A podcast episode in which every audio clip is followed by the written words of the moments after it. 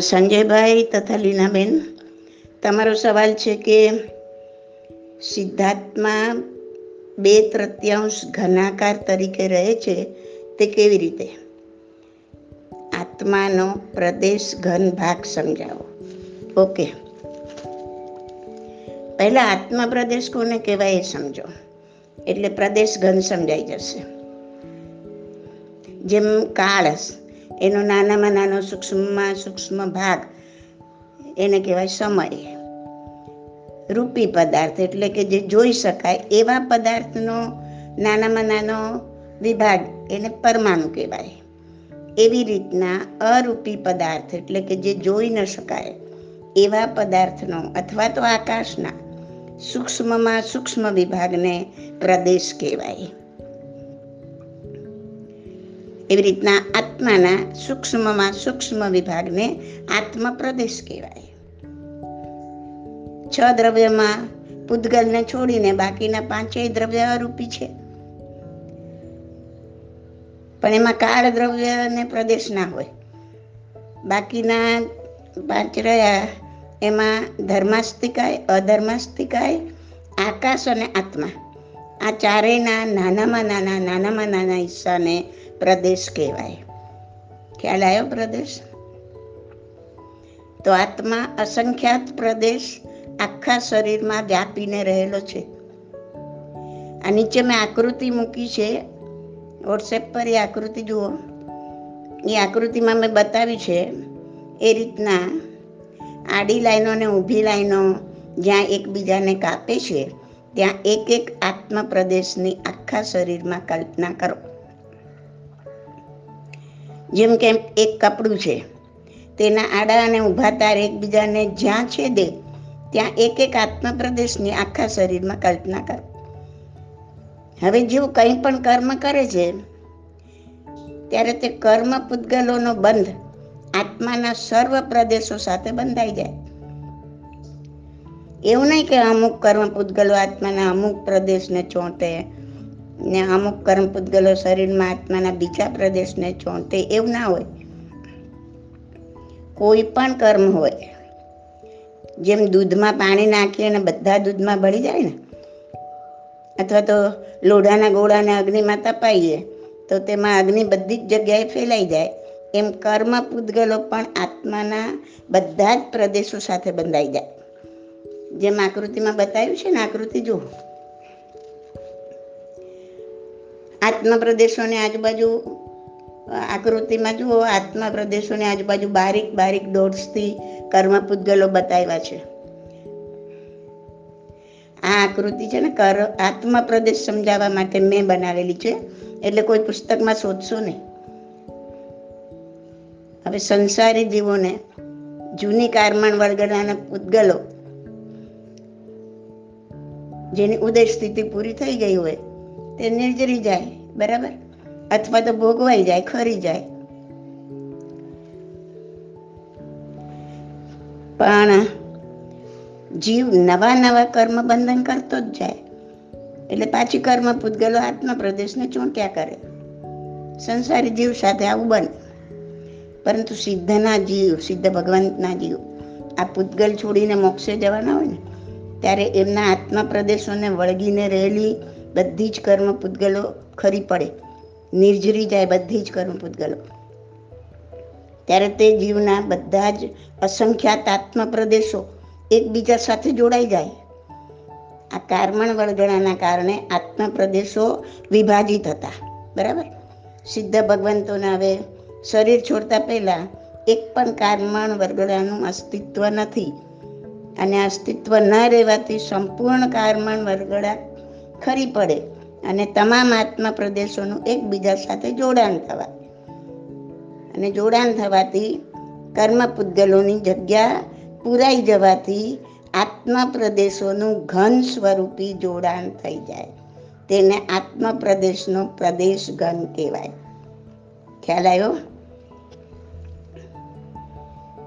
આમ આત્માના પ્રદેશે પ્રદેશે રહેલ અવકાશ નીકળી ગયા પછી આત્માના પ્રદેશોના જોડાણથી આત્માના પ્રદેશોનો જે ઘન ભાગ બને છે, તે મૂળ શરીર કરતાં એક તૃત્યાંશ ભાગ ઓછો અથવા તો ઊણો હોય છે. માટે તે અંતિમ શરીરના બે તૃત્યાંશ ભાગ જેટલો પ્રદેશ ઘન હોય. ટૂંકમાં સિદ્ધ ભગવંતનો જીવ જ્યારે મોક્ષગામી બને, ત્યારે સંપૂર્ણ કર્મ પૂતગલો ખરી જવાથી, જે અવકાશ બને, તે આત્મા પ્રદેશોના જોડાઈ જવાથી, તે અવકાશ પૂરાઈ જાય ને એક અખંડ, અતિ શુદ્ધ આત્મા પ્રદેશોનું પરસ્પર જોડાણ થઈ જવું. અને એ છે પ્રદેશ ઘન જે આત્માના પ્રદેશત્વ ગુણને લીધે આ આત્મા પ્રદેશોની અવગાહના અંતિમ શરીર કરતા બે તૃતીયાંશ ભાગ રહી જાય. હવે દુનિયાની કોઈ તાકાત આ પ્રદેશ ઘન આત્મા પ્રદેશોને ફરી વિભાજિત કરી શકતી નથી. જેથી હવે સિદ્ધ ભગવંતોને ફરી ક્યારેય જન્મ મરણના ચક્કર ફરવા પડતા નથી. આ સિદ્ધ ભગવંતો ચિરકાળ સુધી અનંત સુખમાં માલે છે. આઠ કર્મના ક્ષય થવાથી આઠ ગુણ પ્રગટે છે. જેમાં આયુ કર્મના ક્ષયથી અવગાહનત્વ એ ગુણ પ્રગટે છે. એનો સંકોચ વિસ્તાર બંધ થઈ જાય છે. સિદ્ધિ પદને પામેલા જીવોની સંખ્યા કરતાં એક નિગોદના શરીરમાં અનંત ગણા વધારે જીવો રહેલા છે. પણ તે સંસારી જીવના સંકોચ વિસ્તારના ગુણને કારણે આટલા અનંત જીવો આટલી નાની જગ્યામાં સમાઈ જાય છે. જ્યારે સિદ્ધ ભગવંતોનો આત્માનો પ્રદેશ ઘન બંધાય ને, ત્યારે આત્માનો સંકોચ વિસ્તાર બંધાઈ જાય. પરંતુ લોકાકાશના અસંખ્ય પ્રદેશમાં જીવોની પરસ્પર અવગાહના આપવાની શક્તિના કારણે આયુ કર્મના ક્ષયથી અવગાહનત્વ ગુણ પ્રગટ થાય છે અને એના કારણે એક જગ્યામાં અનંત સિદ્ધ સમાઈ શકે છે. આમે એકવાર સમજાવ્યું છે તમને કે એક જગ્યામાં નંદસુદ કેવી રીતના સમાઈ શકે? છતાં પણ કોઈને કાંઈ શંકા રહી હોય તો આ સમજી લો. કે આ અવઘાનત્વ ગુણને કારણે હવે એનો સંકોચ વિસ્તાર બંધ થઈ ગયો એટલે જે બે તૃતીયાંશ ભાગ એમને અવગાના રહી, તે જ અવગાના રહેશે. હવે સંકોચ વિસ્તાર નહીં થાય. પણ એમાં એકબીજાને સમાવાની વિશિષ્ટ શક્તિ રહેલી છે. અવઘાનત્વ શક્તિ. અને એના કારણે એક જગ્યામાં આનંદ સિદ્ધ સમાઈ શકે છે. તારી સમજમાં આત્મપ્રદર્શનનો ઘન ભાગ એટલે શું? આકૃતિ જોતા જાઓ અને આ ઓડિયો સાંભળો એટલે સમજાઈ જશે. ન સમજાઈને કોઈ શંકા રહે તો ફરી પાછા પૂછો. હવે જો આ આકૃતિમાં નાભી આગળના ભાગમાં રૂચક પ્રદેશ એમ લખ્યું છે. એ પણ સમજી લો. સંસારી જીવોના શરીરમાં રહેલા અસંખ્યાત પ્રદેશી આત્મામાં, આઠ જ પ્રદેશ એવા છે કે જેને કર્મ વર્ગણા નથી. એ એક અત્યંત શુદ્ધ છે, એને બિલકુલ કર્મ વળગેલા નથી કર્મ પૂતગલો લાગેલા નથી, આ આઠ પ્રદેશને. અને એને જ રૂચક પ્રદેશ કહેવાય. સામાન્ય રીતે સ્થૂળ નહીંથી આઠ પ્રદેશ નાભીના કહેવાય, નાભીની આજુબાજુમાં હોય. આ આઠ રૂચક પ્રદેશો પોતાનું સ્થાન બદલતા નથી, એ ત્યાં જ હોય. સૂક્ષ્મપણે ત્યાં અસંખ્યાતા પ્રદેશ કહેવાય, પણ સ્થૂળપણે આ આઠ રૂચક પ્રદેશ સંપૂર્ણ કર્મ રહિત છે. એ એટલા વિશુદ્ધ છે જેટલા સિદ્ધાત્માના દરેક આત્મા પ્રદેશ શુદ્ધ હોય, એવા જ શુદ્ધ છે. તમારામાં મારામાં દેવ નારકી, તિર્યન, ઝાડપાન દરેક સજીવમાં આ આઠ રૂચક પ્રદેશ સંપૂર્ણ કર્મ રહિત છે. કાયમ માટે કર્મ રહિત જ રહે છે. આજ આપણા દેહાલયમાં બિરાજમાન શુદ્ધાત્મા, આજ આપણામાં બિરાજમાન પરમાત્મા. આપણે કહીએ છીએ ને કે દરેકમાં પરમાત્મા રહેલો છે. તે આઠ અતિશુદ્ધ કર્મ રહિત રૂચક પ્રદેશો. એમાં એ તાકાત છે જો જીવ યથાર્થ પુરુષાર્થ કરે, તો બધા જ આત્મા પ્રદેશોને કર્મ મુક્ત કરી અતિ વિશુદ્ધ શુદ્ધ પરમાત્મા એના જેવા કર્મ રહિત પોતે બની શકે. પોતે સિદ્ધિ પરને પામી શકે. જેમ મારામાં આઠ રૂચક પ્રદેશ એટલે કે શુદ્ધાત્મા છે, તેમ દરેક જીવોમાં, જીવ માત્રમાં આ આઠ રૂચક પ્રદેશ રહેલા છે. માટે શુદ્ધાત્માની સાક્ષીએ, અન્ય જીવોને મનોમન ક્ષમા માંગવાથી આપણો શુદ્ધાત્મા સામેલા જીવના શુદ્ધાત્માને સંદેશ પહોંચાડી દે છે. ભલે પછી આત્મા અત્યારે અહીંયા આ ભાવમાં આપણી પાસે હોય અથવા તો બીજા કોઈ ભાવમાં ચાલ્યા ગયા હોય, પછી એ ઝાડપાન હોય, તિર્યંચ હોય, કોઈ પણ હોય એ શુદ્ધાત્માને તમે યાદ કરીને એને એની ક્ષમા માંગો. તો આ આપણો શુદ્ધાત્મા, એના શુદ્ધાત્માને સંદેશ પહોંચાડી દે. આ રૂચક પ્રદેશ સમજ્યા ને, પછી તમે મારી બંને પ્રશ્નોત્તર રત્નમાલા ભાગ એક અને બેમાં છેલ્લે એક પેજ છે એમાં લખેલું છે, આટલું જરૂર કરો, એ હેડિંગ વાળું પેજ એ વાંચી જાઓ. ને આજથી જ એનો અમલ ચાલુ કરો. પુસ્તક ના હોય તો વસારી લો. પુસ્તક માટે મને eight eight five zero zero eight eight five six seven આ નંબર પર વોટ્સએપ કરી તમારું નામ, ગામનું નામ અને બુક જોઈએ છે એટલું લખો. એટલે હું તમને મેસેજ મોકલી આપીશ. તો સમજાઈ ગયું હશે તમને? પ્રદેશ ઘન, રૂચક પ્રદેશ. ઓકે જય જીનેન્દ્ર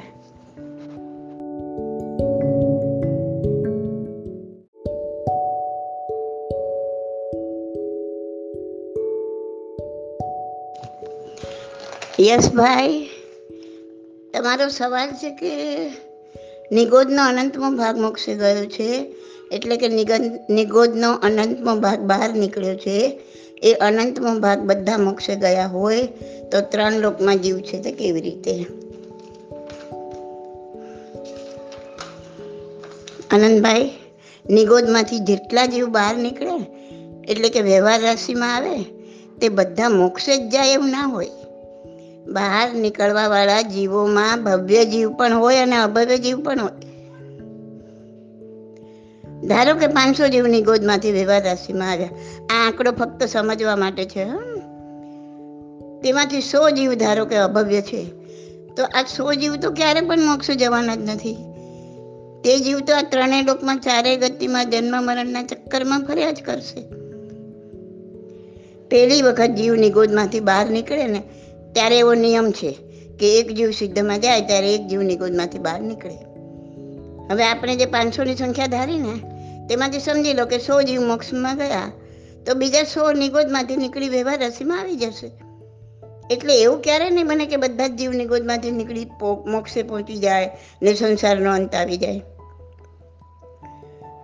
યશભાઈ નિગો, સિદ્ધ ક્ષેત્રમાં રહેલા, સિદ્ધ ભગવાનના જીવ હોય કે નિગોદમાં રહેલા વ્યવહાર રાશિ કે અવ્યવહાર રાશિના જીવ હોય કે બીજા કોઈ પણ જીવ હોય બધા જીવો તો આ ત્રણ લોકમાં રહેલા જીવ જ કહેવાય. એટલે તમારો જે સવાલ છે કે ત્રણ લોકમાં જીવ છે તે કેવી રીતે, એ તો સવાલ જ ઊભો નથી થતો. કેમ કે મોક્ષે ગયેલા જીવ હોય, તે આ લોકના અંતે, આ ત્રણ લોકના છેડે અંતે, એટલે કે ઉર્ધ્વ લોકમાં, એ જીવ ત્યાં સ્થિત છે. નિકોજના જીવ કે બીજા જીવ છે તે આ ત્રણેય લોકમાં એ જીવ ઠાંસી ઠાંસીને ભરેલા છે. પણ જીવ તો બધા ત્રણ લોકમાં જ છે ને. એની બહાર નથી. એટલે બધા ત્રણ લોકના જીવ જ કહેવાય. એટલે તમારે સવાલ પૂછવામાં બી કંઈક ગડબડ થઈ છે. કદાચ તમારો સવાલ એવો હોય કે બધા જીવ મોક્ષે પહોંચી જાય તો સંસારનો અંત તો નહીં આવી જાય ને એમ. પણ એવું બી કદી બનવાનું નથી. આ બ્રહ્માંડમાં એવા અનંત આત્માઓ છે કે જેમને મોક્ષે જવાની યોગ્યતા છે. પણ ક્યારે મોક્ષે જવાના જ નથી.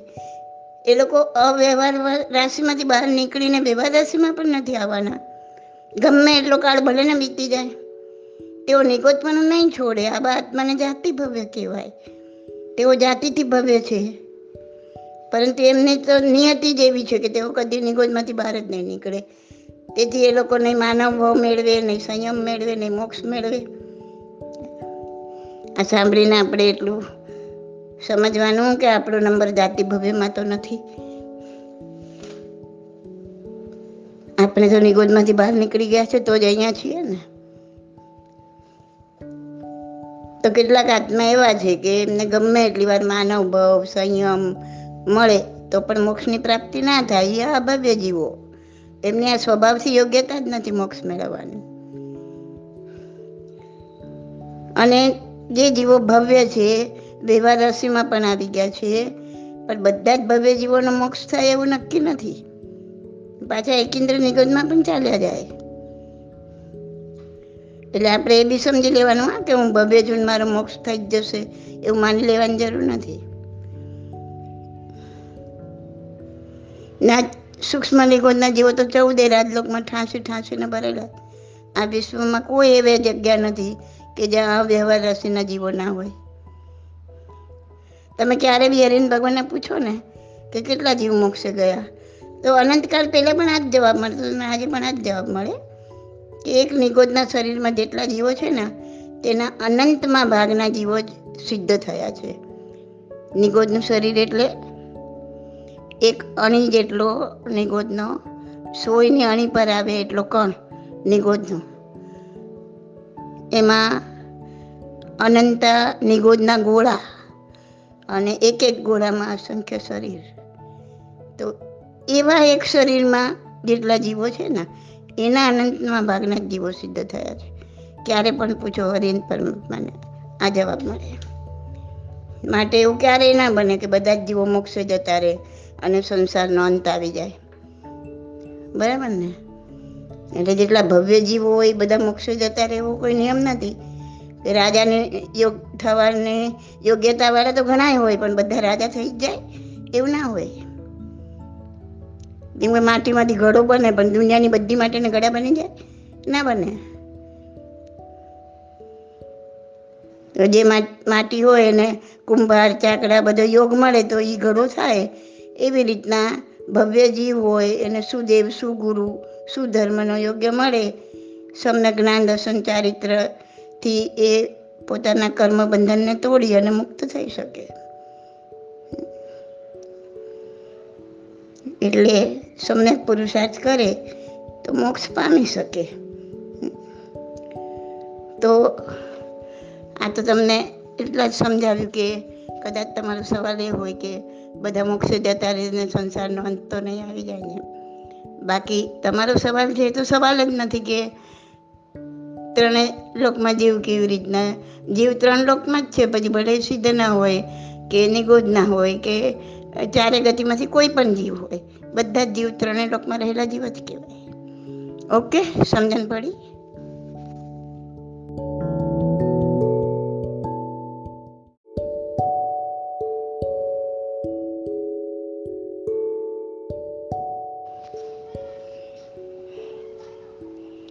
કાલે ચોમાસી ચૌદસ છે.